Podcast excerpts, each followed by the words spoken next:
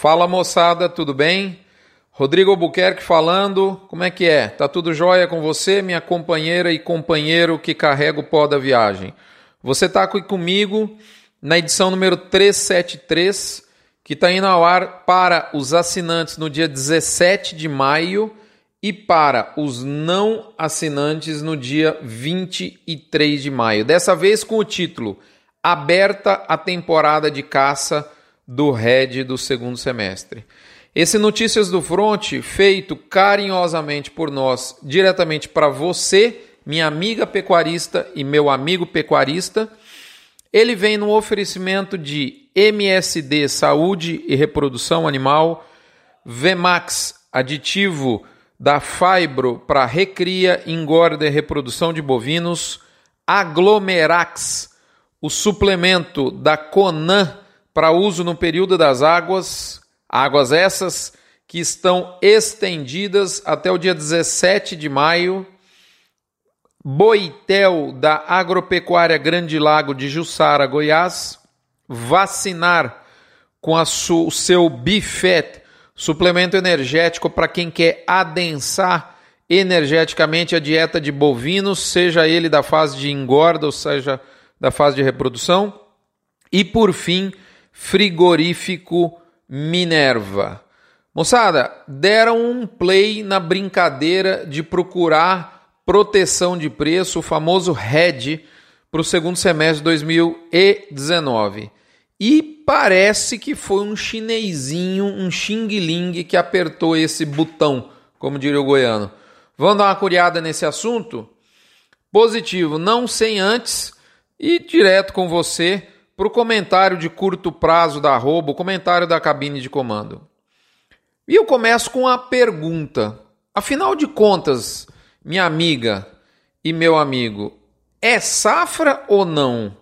Aquele clima estranho que eu tinha descrito aqui na semana passada, posso dizer que ele se intensificou. Por um lado, há sim pressão no físico, eu posso dizer que é o caso do Paraná, algumas praças do Pará, Belo Horizonte, Rio de Janeiro, Mato Grosso do Sul. Meus amigos do Mato Grosso do Sul, a terra da chipa ainda tem boi para sair daí, tem vaca também, tá certo? É... Redenção, por exemplo, lá no Pará, bem impressionado, e Rondônia, com a pressão leve. Do outro lado, a gente também observa que tem muitas praças com bovino já de lado. Né? Eu posso falar em São Paulo, Triângulo, Goiás, Rio Grande do Sul, Bahia, Santa Catarina, Acre, Espírito Santo.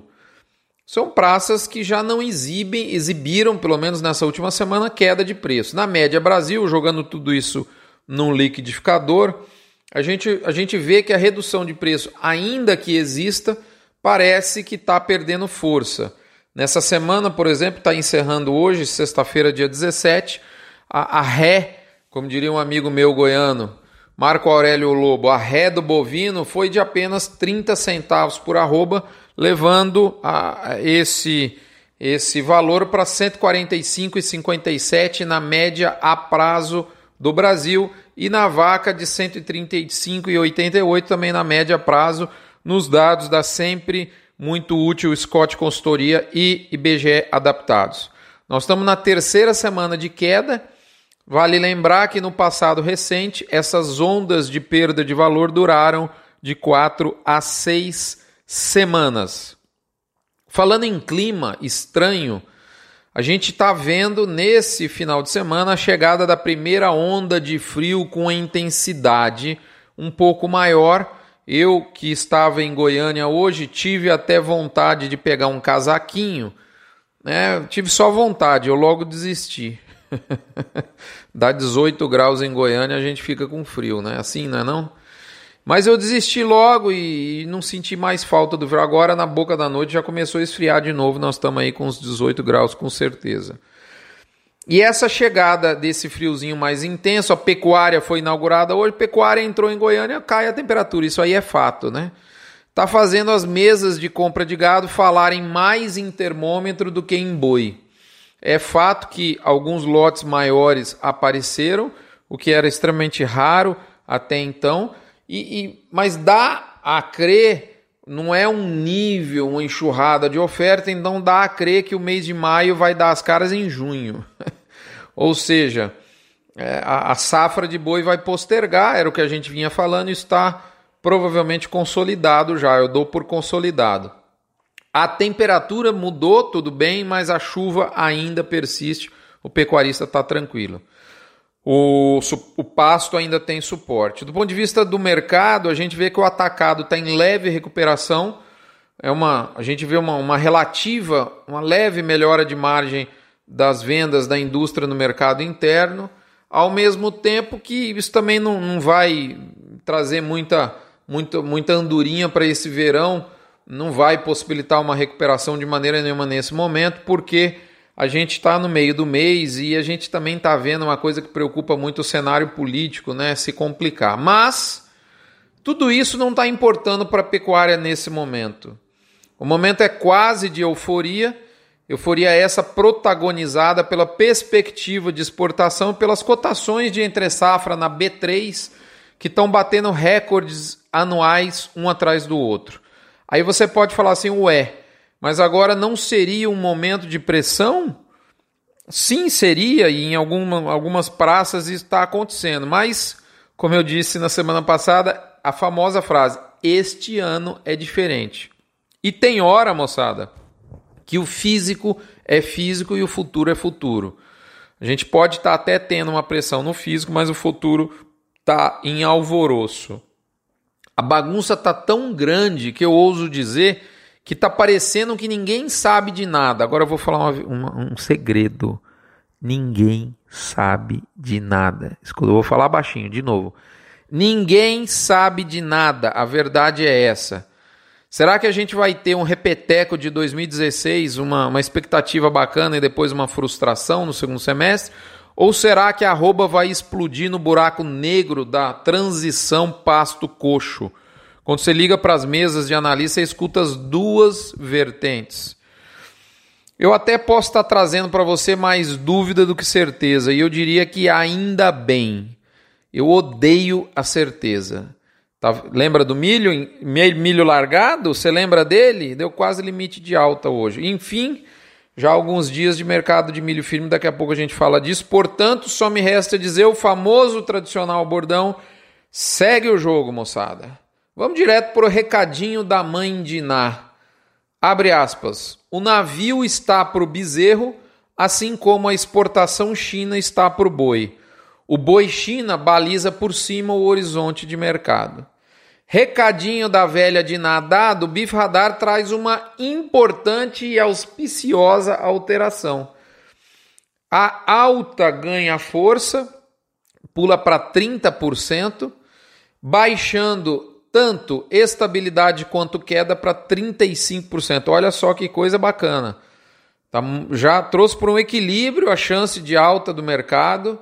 Ainda não é o percentil que tem mais índice de ocorrer no curto prazo, mas ele já equilibra o jogo. Ele estava tomando de lavada, agora já volta à cena. Voltou para o jogo a alta, moçada. Hora do quilo. Mercado de clima no milho seja pelo lado dos Estados Unidos, com algum desafio de plantio, seja pela precificação de uma maior exportação no segundo semestre em função de um dólar para lá de 4, como nós já estamos vendo no dólar futuro, seja pela demanda interna em perspectiva de alta forte em função da produção anabolizada no bom sentido de proteína animal, tanto suíno, frango e bovino. Quantas vezes nós citamos aqui para comprar o seguro da alta do milho quando o mercado estava largado? Tudo bem, ainda vai vir a safrinha, ela vem com volume recorde, tá tudo certo, mas o mercado amarelo, o sinal, melhor dizendo, amarelo acendeu e o mercado está reagindo forte no milho setembro, que é o contrato padrão da safrinha. Olha só, moçada, como nada como um dia atrás do outro com a noite no meio, não é verdade? No momento que chega um gato aqui para dar uma participação aqui no Notícias do Front. Vamos direto para o To Beef or Not To Beef, a nossa reflexão semanal. Muito bem, dei uma pausa aqui, você nem percebeu. né? Mas eu já pus o gato no seu devido local, que é onde ele dorme. Ele está miando aqui com uma raçãozinha. Muito bem, quem também está miando nesse momento é o mercado do clima do boi. É, no caso, o comprador do boi gordo está esperando pelo frio, que está chegando, parece que chegou aí. O goiano já está tentando tirar a naftalina do casaco, mas a estiagem não veio. Então, portanto, a pressão de baixa não vai muito bem, obrigado. A verdade é essa. E a cada novo Instagram da ministra Tereza Cristina lá na China, nós percebemos o mercado futuro despontando nessa semana, chegou a bater a máxima de 164,40 né, na quinta-feira, no contrato de outubro. Se a gente colocar é, os, os, os prêmios, a gente vê que já tem um boi de 170 na tela. Né? É, porque esse 164,40 é um boi comum, né, um boi commodity. O efeito maior da China a gente entende que deve vir em julho, de julho para frente, na verdade, mas a perspectiva auspiciosa, olha que coisa bacana, auspiciosa para o bovino no semestre 2 já contaminou o mercado. E eu li, eu, olha só a lição do milho, cuidado com a euforia, principalmente na reposição e principalmente se você estiver tendo oportunidade de negócios em cima da mesa para agregar margem muito boa no seu segundo semestre. O mercado está muitíssimo perigoso, tem um alta potencial de volatilidade. Nesse contexto, a minha melhor recomendação para você é a contratação de seguros de preço que nós começamos a fazer nessa semana. Posso te dizer que nós, para nossa atividade pecuária, já estamos contratando seguro de preço, já tem uma boa parte da produção contratada. E, na minha opinião, isso passa a ser vital, vide o milho. No nosso caso, a estratégia de final de, de safra está completamente executada e a da entre safra está em plena execução. Como é que é, meu amigo? E a sua? Muito bem. Depois não diga que eu não avisei. Recado dado, lado B do boi. Nesse lado B eu vou comentar as duas últimas pesquisas que a gente brinca aqui do Instituto Databoi e Boip. Desculpe é, mesmo porque esses resultados dessas pesquisas, na minha opinião, endossam muito do que está em cima. Inclusive lá no blog tem o link para você é, é, é entender graficamente os números que eu vou discorrer aqui. É, vou descrever um gráfico, então eu, eu vou colocar os pontos principais aqui. Quando você vai na pesquisa, eu perguntei se as pessoas, a primeira pergunta, se as pessoas achavam que o boi ia cair na, na, no final de safra. E 87% dizia que sim, acreditava que haveria uma pressão de final de safra. E aí muita gente, pô, mas o Rodrigo solta uma pergunta dessa, uma pergunta baixista, perguntar se vai ter queda do boi na, no final da safra de capim. Então, primeira coisa, gente, uma safra tem sempre que ser respeitada. Segundo, antever o momento de uma eventual baixa é muito melhor do que antever o momento de uma alta. Eu trocaria toda a minha é, é, suposta adivinhação do mercado, que isso não existe, por uma suposta adivinhação do momento de baixa. Sabe por quê? No momento de alta, se você não fizer nada, você já vai ganhar, porque naturalmente você está comprado em arroba. Você já parou para pensar isso? Se você não fizer nada na alta, a hora que o boi explode, meu amigo, tá tudo lindo. Você tem boi, você tá comprado, você tá redeado em arroba. Agora, o X da questão é, é, é quando a, o movimento é para baixo, porque aí você perde. Você perde, você perde gordura e depois, às vezes, pode perder até carne. E por que, que eu falo que, apesar de 87% das pessoas acharem que vai ter pressão no final de safra, por que, que isso é autista? Por que, que isso não é pessimista? Porque 74% dessas pessoas afirmam que essa pressão vai ser de no máximo R$ reais por arroba, sendo que em 2016 ela foi de 6, em 2017 de 20, 2012 de 11, 2014 de 11, 2015 de 11. Então, moçada, a maior parte do mercado acha que vai ter pressão, só que acha que vai ter uma pressão muito menor do que o nosso passado recente. Então, na minha opinião, nada é mais autista do que prever uma pressão fraca no final de safra. E outra, o boi parte para entre safra de um valor maior, né? Aí fica difícil segurar. A metade da amostra, 51% que respondeu, acredita que junho vai ser o mês mais pressionado do trimestre, maio, junho e julho. Outros 40% acreditam que maio, ou seja, 40 com 51 dá 91%. Praticamente ninguém, pouquíssimos acreditam no mercado frouxo em julho. Então, enfim, nós já estamos no meados, vamos falar assim, segunda quinzena de maio, adentrando de maneira franca nela, a gente é, o, o tempo de sofrer está cada vez menor, moçada. Ah, outra pergunta que eu fiz, aí já na pesquisa 8, são duas, que até agora eu falei das 7. Se, a, se por do outra sorte, se a turma acreditava num aquecimento de preços do segundo semestre, deu que 90,5% sim acredita nessa hipótese. É, esse percentual claramente denota a esperança de um segundo semestre do mercado firme. Detalhe, essa, esqueci de falar, essa pesquisa não foi respondida apenas por pecuaristas, mas por toda a cadeia pecuária. E a próxima pergunta foi: ok, se você acha que vai subir, supostamente, qual seria esse nível? Mais de 63% praticamente das pessoas acreditam que esse nível de preço vai vir entre 160 e 169. 21% acredita que vem acima de 170. Olha só, quase um quarto do mercado acredita em preços de 170 ou mais. A turma mais pessimista soma apenas 16%, que acredita que o mercado vai estar inferior dos 160. Eu, sinceramente, não acredito e esse, esse nível de preço como o nível de preço máximo. Esqueci de falar esse detalhe. Essa pergunta é: qual é o nível de preço máximo? Então, a grande maioria do mercado, 63%, fala entre 160 a 169. E quase um quarto do mercado fala 170 ou mais. Um pouco menos de um quarto. Finalmente, eu pergunto quando seria esse momento de pico de, de mercado no segundo semestre. E a, e eu, eu citei todas as quinzenas do segundo semestre, a resposta foi um pouco difusa entre as quinzenas, a turma meio que esparramou, mas com uma, uma, uma ligeira uh, superioridade para a primeira quinzena de setembro. Aí quando eu reuni essas respostas, não mais mirando para quinzena, mas sim para o mês, ficou claro que o mercado aposta mesmo numa alta para o mês de setembro, 30% dos entrevistados. E olha só, se você olhar na bolsa nesse momento, a bolsa não dá nenhuma bola para o setembro.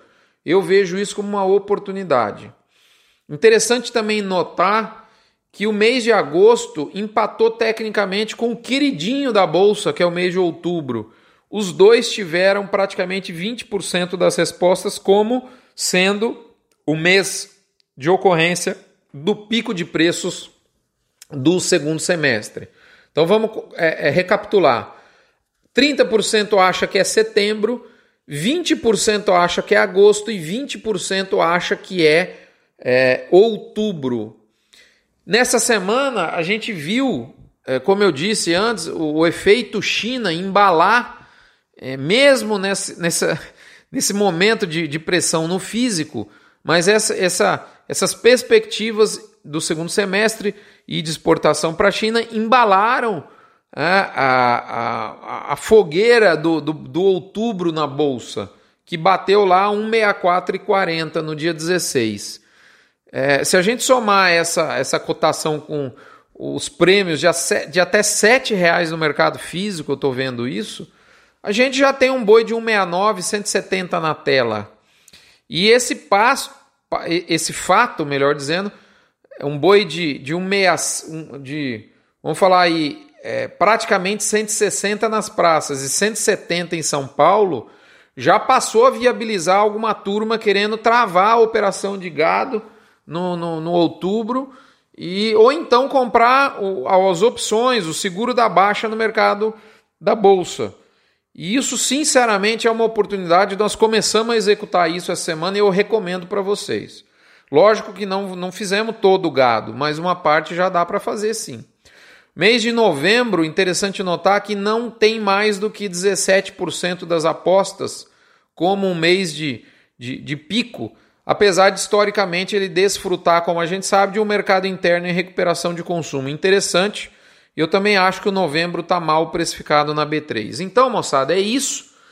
Parece que o mercado está apostando num fundo de safra mais suave, com um vale em junho, e que também o mercado está pondo suas fichas numa entre safra com preços bem mais aquecidos e antecipados, talvez aí antevendo um fato que eu acredito muito, que é, é deve haver uma extrema dificuldade de se encontrar boiadas prontas entre julho e setembro, que vai ser justamente a transição do boi de pasto para o boi de confinamento. Talvez o mercado esteja entendendo que a polpa mais em conta, o milho sub, os, e os subprodutos de algodão vão produzir o boi confinado do último trimestre com relativa folga. E o mercado está antecipando a ocorrência das melhores cotações para setembro, que eu particularmente acho que faz sentido. Moçada, por hora é isto.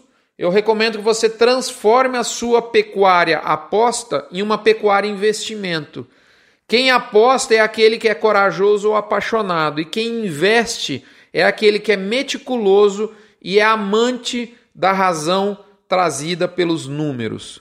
Aproveite, portanto, esses números, essas dicas, essas previsões e, e entre de, com o pé direito na temporada de caça à mitigação do risco de preço do segundo semestre e passe a ser um investidor ao invés de um apostador. Fique com Deus, seja um contribuidor do projeto de colaboração de preço, de informação de preço da bolsa do que é feito pelo CPEA e do Grupo do Boi do GPB, Grupo do Boi do Brasil, Grupo Pecuária Brasil, né? conduzido pelo meu amigo Oswaldo Furlan em parceria com Beto Zilo, para que você se informe, se, se transforme num informante de preços do balizador GPB. Afinal de contas, nada melhor que a informação como um ótimo remédio na hora de se fazer bons negócios. Um abraço, fiquem com Deus, até a próxima semana.